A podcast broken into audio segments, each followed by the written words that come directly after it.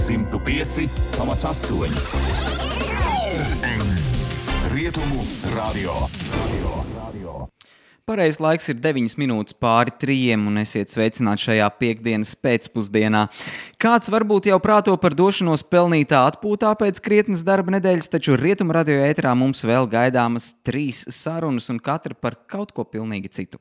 Radio studijā jau ieradusies pedagoģe, dzēniece, literatūras pētniece, publiciste un politiķe Iveta Ratinīka. Labdien! Laba, laba! Kas no visa iepriekš nosauktā tev atņem visvairāk laika? Nevis atņem, bet varbūt paņem visvairāk laika šobrīd. Labs jautājums. Skolas mācību gads vēl ir tikai sācies, līdz ar to skola vēl nepaguva atņem šo laiku. Um, Doma arī vēl nepaguva atņem šo laiku. Būtībā visu laiku, visvairāk laika apēt uh, sociālā loma mamma. Jo man ir 1,8 gadi jauns, jaunais cilvēks. Un viss šis te, labi, ģimene, jaunais cilvēks, uh, politika, Rīgas mm doma, kur, nu, kā mēs labi zinām, Iet milz jautri. jautrība notiek. Ja? Vai visa tā milzīgā jēzga, kas notiek apkārt, vai tā nenozog enerģiju tev kā dziniecei un kā radošam cilvēkam? Pēc kā radošam cilvēkam nenozoga, bet kā dzēniecei es pieļauju, mm, kopš man ir bērniņš, man nav jaunu dzējoļu. Jo man visu laiku gribas runāt par to dēliņu, tu man aizbēri aku un man tu nozagi balsi, bet nu, tas būtu nedaudz skarbi un liktu secināt, ka meit, māte nemīl savu bērnu. Tā gluži nav, bet uh, lai cilvēks rakstītu, viņam vajag ļoti patiesas, tiešas un varbūt pat nu, destruktīvas emocijas. Ja viss ir rāmi un līgani, kaut kādā privātā jomā, tad, tad, tad man nenāk tā teikt pantiņa. Man nāk kritiski teksti, apceres pētījumi, jebkas cits, ko var pagūt brīžos, kad vai nu kāds guļ, vai nu kāds ir evakuēts līdz vecmāmām. Nu, tad jā. Tad faktiski, lai dzinieks būtu labs, viņam ir jābūt badā, burtiski. Badā būtiski nē, jo paēdis dzēnieks tomēr ir ļoti patīkami un liecina, ka ar to valsti un tās politiku viss ir kārtībā, bet um, dzēniekam ir jābūt nu, nedaudz atkailinātiem nerviem, jāredz, jāatdzirt, jāizgaršo parādības. Un, un reakcija, spontāna reakcija uz parādībām arī būs vislabākā dzēja. Jo, nu, daža laba, tikko jaunizdota grāmatiņa ir samudrīta. Ko nozīmē samudrīt? Nu, tu ļoti gribi filozofiski, dziļi ar zemtekstu, un nezinu, ko tur vēl, un kaut kādām pieredzēm, un mācīt, un runāt par estētiku. Un, nu, vienkārši tas teksts ir tāds, ka viņš ir nevis piesātināts, bet viņš ir pārsātināts, smagnējs un, un nospiedošs, un nekas nepaliek galvā. Uh, Faktiski mēs varam secināt, ka mūsdienās dzinieki grib par daudz iztaisīties. Daži jā, visi nē. Man visvairāk patīk rotaļīgums. Ja filozofija ir apvienojama ar rotaļīgumu, tad varētu būt ļoti labs teksts. Šlāpinam jaunā grāmatiņa būs ņem, ņem, ņem. Nu, tā, kas tikko iznākusi ar komastu neprašanas piemēru uz vāka. Hmm. Tātad faktiski labam dziniekam ir jābūt kādam. Pašironiskam, paškritiskam, rotaļīgam, mm, varbūt ievainojamam nedaudz. Vai arī tāds nu, normāls cilvēks var būt labs dzinieks? Nu, paldies Dievam, ka viņš vispār nav dzinieks, ka viņš konservē, ka viņš cēpa āda zeķes. mm, Rakājas pa mazdārziņu, skatās seriālus. Šāds cilvēks viņam ir vesela psihe, viņam neprasās asas izjūtas. Man, man ļoti patiktu, ja visa nācija lasītu, ne jau Lubenis, un nedod Dievs vēl Račko dišpārdokli, bet, bet um, nu, viss ir atkarīgs no cilvēka gaumas, gribēšanas, psiholoģiskā stāvokļa. Ja neprasās dzēju, man prieks par šiem cilvēkiem, jo viņiem viss ir dzīvē pietiekami labi vai pietiekami gludi, bet, nu, protams, ir lieliski, ja ir tāds lasītājs, kas spēj tevi novērtēt un disonēt vai, vai saskaņotā simfoniskā priekā nu, atsaukties. Tā. Šonadēļ dziniece Dace Pūre sacīja, ka dzēja ir sarežģīta lasām viela. Tad faktiski dzēju lasa cilvēks ar tādām, nu, kā saka, intelekt, īpašām intelektuālām vajadzībām. Tas, tas ir kaut kas atšķirīgs no prozas. Es tā neteiktu, jo nu, dzēja vispirms ir emocijas. Un proza vispirms ir vēstījums, kas ir vienkārši tam jābūt nu, kaut kādos noteiktos periodos ar ievadu, varbūt kulmināciju, varbūt nobeigumu. Kaut gan modernisms jau to nepieprasa. Bet tur ir tomēr nu, mums ir svarīgs sižets un kaut kādas izaugsmes vai degradācijas vai kaut kāds stāsts tam visam pamatā. Dzēja tas ir vienkārši atsmirklīga reakcija. Nu, ja vien tur neesi kāds rainis vai ziedonis, kas ar savu tekstu grib, nu, es nezinu, nāciju tur vilkt uz vienu galu, otru galu vai vēl kaut kur. Ziedonis arī gribēja vilkt. Ļoti nāciju. didaktisks īstenībā ir ziedonis. Nu, Ļoti. Par Raini tur, tur jautājumu nav. Tur ir, Bet Rainis, nu, Deredes beigu posmā un dzējā, kurā viņš vairs nemēģina neko audzināt, ir krietni patīkamāk. Ziedonis Jo, jo vieglāk cit, e, tekstu sadalīt citātos, jo lielāka ir iespēja, ka autors ir gribējis kādam kaut ko iemācīt, parādīt, iebakstīt cilvēku ar degunu kaut kur. Ja, viņš ir izstrādājis to tekstu. Jā. Tu arī mēģini izstrādāt. Tekstu. Es gribētu spēt. Mm, nu, man nav šādas vēlmes kādu audzināt, izglītot, iebāzt kaut kādā estētikā ar savu tekstu.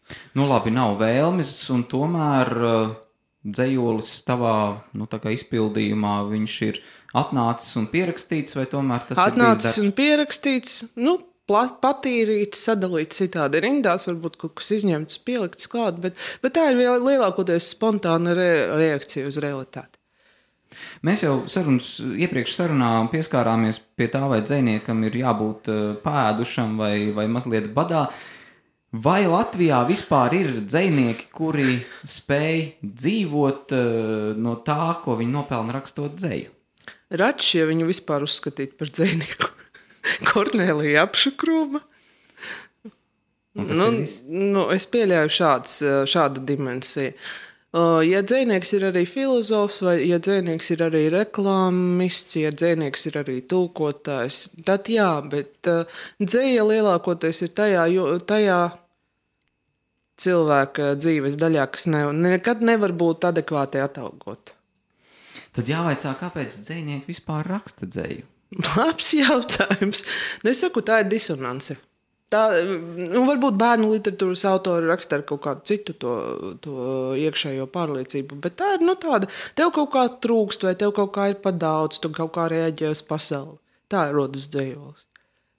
Nu, Arī... Izņemot, varbūt Kārlis Vērdiņš, kurš izdomā, hmm, tagad mēs uzveidosim kaut kādu sarežģītu intertekstuālu konst, nu, kaut kādu tekstu, ar kura palīdzību mēs pateiksim, ka tā perioda literatūra mums izraisa smieklus, vai tur, piemēram, tās vērtības ir kaut kas, nu, oldschoolīgs un tā. Jo tur ļoti prātu jūt, ļoti, ļoti jūt prātu. Kāpēc tu raksti? Dzēju? Es šobrīd nerakstu, tāpēc ka man vienkārši ir laimīgs periods, kurā es laimīgi dragāju, kā teikt, politiku, skolu, um, dažāda veida, izgl... nu, dažādu līmeņu izglītību un tam līdzīgi. Bet uh, es rakstu. Nu, es saku, es reaģēju uz kaut kādu realitāti, un tikai tā top mani dzējoļi. Neviens dzējolis nav tapis, lai pateiktu, ka labs ir tas, kas ir skaists un pareizs. Piemēram. Bet kāpēc tu sāki rakstīt? Kas bija tas impulss, kas saprata, ka tieši dzējā vajag izpausties? Nevis, uh, es mācījos desmitajā klasē. Skolotāja uzdeva uzrakstīt dzējoli, izmantojot uh, sinonīmus un antonīmus. Un? Un, nu, es uzrakstīju, dabūju desmit. Man kaut kā iepatikās. Nē, nu labi, tas viss iepatikās ir. Iepatikās dabūt desmitniekus? Vai... Jā, tā ir rotaļa pamatā ka tu vienkārši redzi, ka tev izdodas un tam līdzīgi. Tajā laikā es vēl arī nu, es mācījos pirms tam mākslas skolā, un man likās, nu, man vajag pašizpausties. Tas ir jautājums, kā, tas, kā, tā, kā tā pašizpausme nu, konkrētā brīdī sevi īsteno. Vai nu tā ir kulinārija, vai nu tā ir dzēja, vai nu tā ir mm, kaut kāda lietišķā māksla, vai nu, marinēšana. Nu, tas ir, nu, tu vienkārši gribi radīt. Bet uzņēmējs nebūšu, man Excel tabulas neizdodas. Un nodokļu aprēķins no ar tā nevisai. Šito valsts ieņēmuma dienestam nevajadzētu Nē, teikt. tur gan viss ir kārtībā. Valsts amatpersonām diemžēl jādeklarē viss pēc kārtas, ko vien viņi dara un nedara un tam līdzīgi. Nu, jā, bet papētīt deklarāciju jau vienmēr ir Nu, nu, tak vērts. Sevišķi, ir bet- problēmas ar uh, Excel tabulām. Uh, Bet labi, ne par to, ne par to šodien. Um, Jā. kā man, kā vienkāršajam lasītājam vai klausītājam, saprast, vai tā dzēja, kuru man tagad piedāvā, vai tā ir laba? Nu, vienkāršais lasītājs to nespēs. Un viņam arī tas nav jāspēj. Ir divi, divas lasīšanas stratēģijas. Viena, kurā mēs izdomājam, teksts mums patīk vai nepatīk, un mums var patikt vai nu ļoti intelektuāls kaut kas, vai ļoti nu, vienkārši atpazīstams un Gunters Račs. primitīvs. Jā, Gunārs Račs. Un nu, nu, tas ir hm, amatnieks, bet ne mākslinieks. Nu, tas ir nu, precīzs rača raksturojums. Račs, ja tu dzirdi, apvainojies manis pēc. Tas būs ļoti labi. Um, otrs, gadījum, otrs variants ir uh, labs un slikts. Un šajā gadījumā ir uh, profesionālas zināšanas par tekstu. Vai tas autors piedāvā vispār kaut ko jaunu, vai tas autors ir nolasāmi patiess, vai tas autors pārvalda savu dzimto valodu. Jo arī kaut ko nepareizu un neliterāru izmantojot, reizēm var panākt lielāku efektu. Tas nu, tā. tā. zināšanas parasti, diemžēl, var iegūt skolā, augstskolā, radošās rakstīšanas pulciņā, dažādos veidos. Tu arī mācījusies kaut kur rakstīt dzēju. Es biju rokpeļņa meistardarbnīcā sen senos laikos. Un, un, un, un rokpelnis tā ratinīja, ka, ja tu vari nerakstīt, tad nerakstīji. Es trīs gadus nevarēju vispār neko uzrakstīt, ieskaitot nu, kaut kādas tādas lietas, ko vajadzēja uzrakstīt. Bet atgāja. Šis, tā Berelis arī vienreiz teica, Ratinīgi, tu varētu kļūt par vienu no nu, tādām labākajām latviešu kritiķiem, un ko es pēc tam vispār nespēju rakstīt. Nu, ir tādi cilvēki, kas vienkārši nebrīdīgi pasaka kaut kādas pravietiskas domas. Bet, ja pavisam nopietni es apzinos, ka es esmu krietni labāka skolotāja nekā dzēniece, nekā, um, nu, nekā politiķis un nekā kaut kuras no šiem visām pārējām iespējām. Jo būt ļoti labam politiķim ir, diemžēl, arī būt izcilam manipulatoram. Labākie tin vāš ausīs spilvenu uz jebko. Tu, Ko tik var iebāzt? ko vien var iebāzt ausīs. Mhm. Nu tā, par dzīslu teoriju mēs mazliet esam parunājuši. Mm -hmm. Un uh, viena no tādām dzīslu dienu tradīcijām ir arī dzīslu lasījumi. Un uh, arī tev šodien ir līdzi uh, tāda nu, bieza vai nebieza, bet grāmatiņa ar dzējoļiem. Un es lūgšu arī rietumu radio klausītājiem mazliet iepazīstināt arī ar savu dzēju, kas to līdz šim nav. Nu, redziet, te ir tā problēma, ka tad man ir jālasa tādus sociāli aktīvākus tekstus, nevis tādus, kādus es biju sākumā izdomājis. Par mīlestību, par referendumu, klaigā draugi kā putni tvītos, par siltumu, par pieglaušanos tev kailām krūtīm es atčukstu rītos. Un zini, tā tomēr griežas šī savādā pasaule. Pat ja pravieši jaunie raud šūpojot auskaru pērles, pat ja meitenei piedzimst meita vēl pirms desmitās klases, un tu viņu mudini aiziet, jo piedzimt nav pieklājīgi. Zini, ir jutekliski vērot, kā apskaujas atomi, kā zivs izkāpj krastā un runā pirms pilngadības, un meitene izperē meiteni, bet klasē konspektē raini. Šis ir dikti politisks dzējolis, nu, protams, tās likumības uh, re, reformas kontekstā, jo, redziet, mēs nevaram runāt par skolā, nu, varbūt tik atklāti par uh, seksualitāti, par, bē, nu, par, par ģimenes plānošanu, par visu šo aspektu. Vis, vismaz šīs uh, reformas satura ziņā mums ir jārunā par laimīgu ģimeni, par laulību, pareizu un tam līdzīgi, bet uh, meitenēm piedzimst meitenes pēc 9. klases. Un daži no, viņas, no, daži no viņām gribētu mācīties tālāk gimnājā un konspektēt raini, bet uh, pieklājīgās valsts gimnājās nav pieklājīgi dzemdēt bērnus, un viņiem mudina tomēr atrast kādu vakarskolu. Un, diemžēl šāda politika ir. Viņa nav atklāta, viņa nav tieša. Un tā top dzējoļi. Bet tādu ir ļoti maz. Un tāda ir, nu, reakcija uz kaut ko tam līdzīgu. Nu, piemēram, ir rokpeļņa motīvs. Tik gļēvi tek ūdens no krāna gan debesīm. Attēla kreisajā stūrī sazilē saskumis mākonis, Maskavā snieg. Mīļo pilsētēvu, iepirki liepām jau sāli. Vēl tās zaļas un jaunas kā meitenes, neskaties. Tikko, jūšam, tikko jaušami atkailinājis. Nu, Rīgā ir milzīga pārsālītu liepu krīze. Vienkārši mirst veselas ielas. Ko, nu, vienkārši koki mirst, jo nu, kāds pārāk pārsāla ielas. Džipam jau netraucē sāls. Kokam traucē? Kokam traucē. Dzēniekam traucē sāls.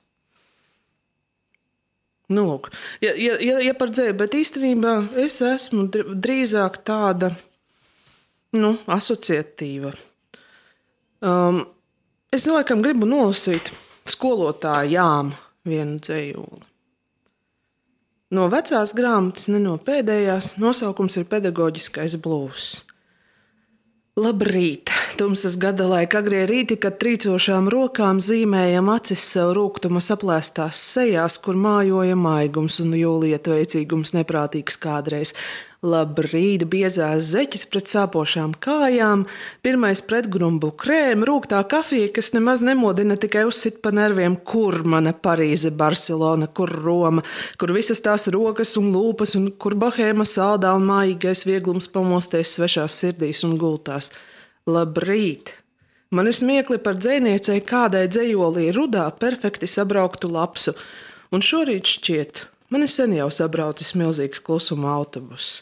Labrīt, mīļo puisīt, trešajā solā pie loga, kam mans laiks ir viens vienīgs polārais vecums. Jo skolotāji jauniešu acīs ir būtnes bez dzimuma, vecuma, un kas viņuprāt laimīgi atnāk mājās un labo viņu darbus. Un Misija. vairojas pumprojoties, saprotiet. uh. Sarunas noslēgumā vēl varbūt mazliet par to dzēju. Vai Jā. dzēju vispār vajag lasīt, un vai ir vērts? Vajag. Dzējas lasīšana pirmkārt rosina domāt ārpus kaut kādas pareizas rāmja struktūras.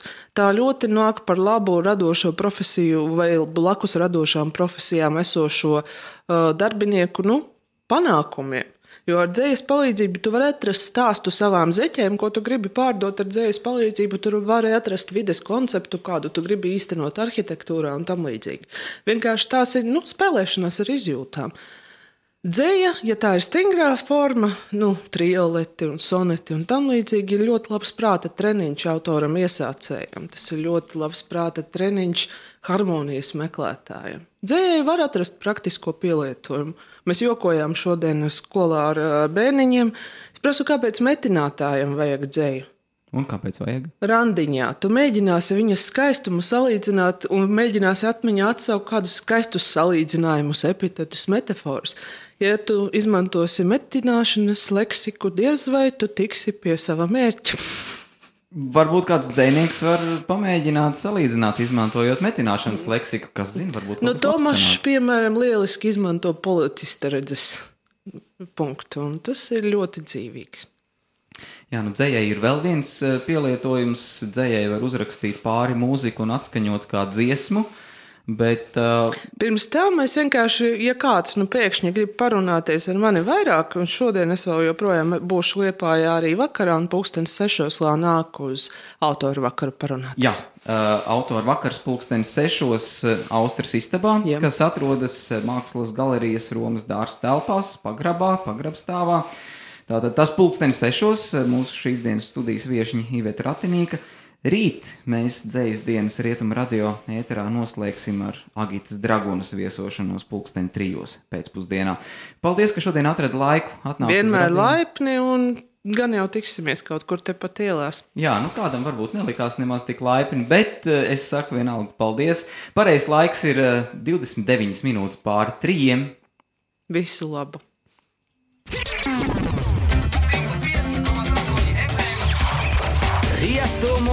Radio.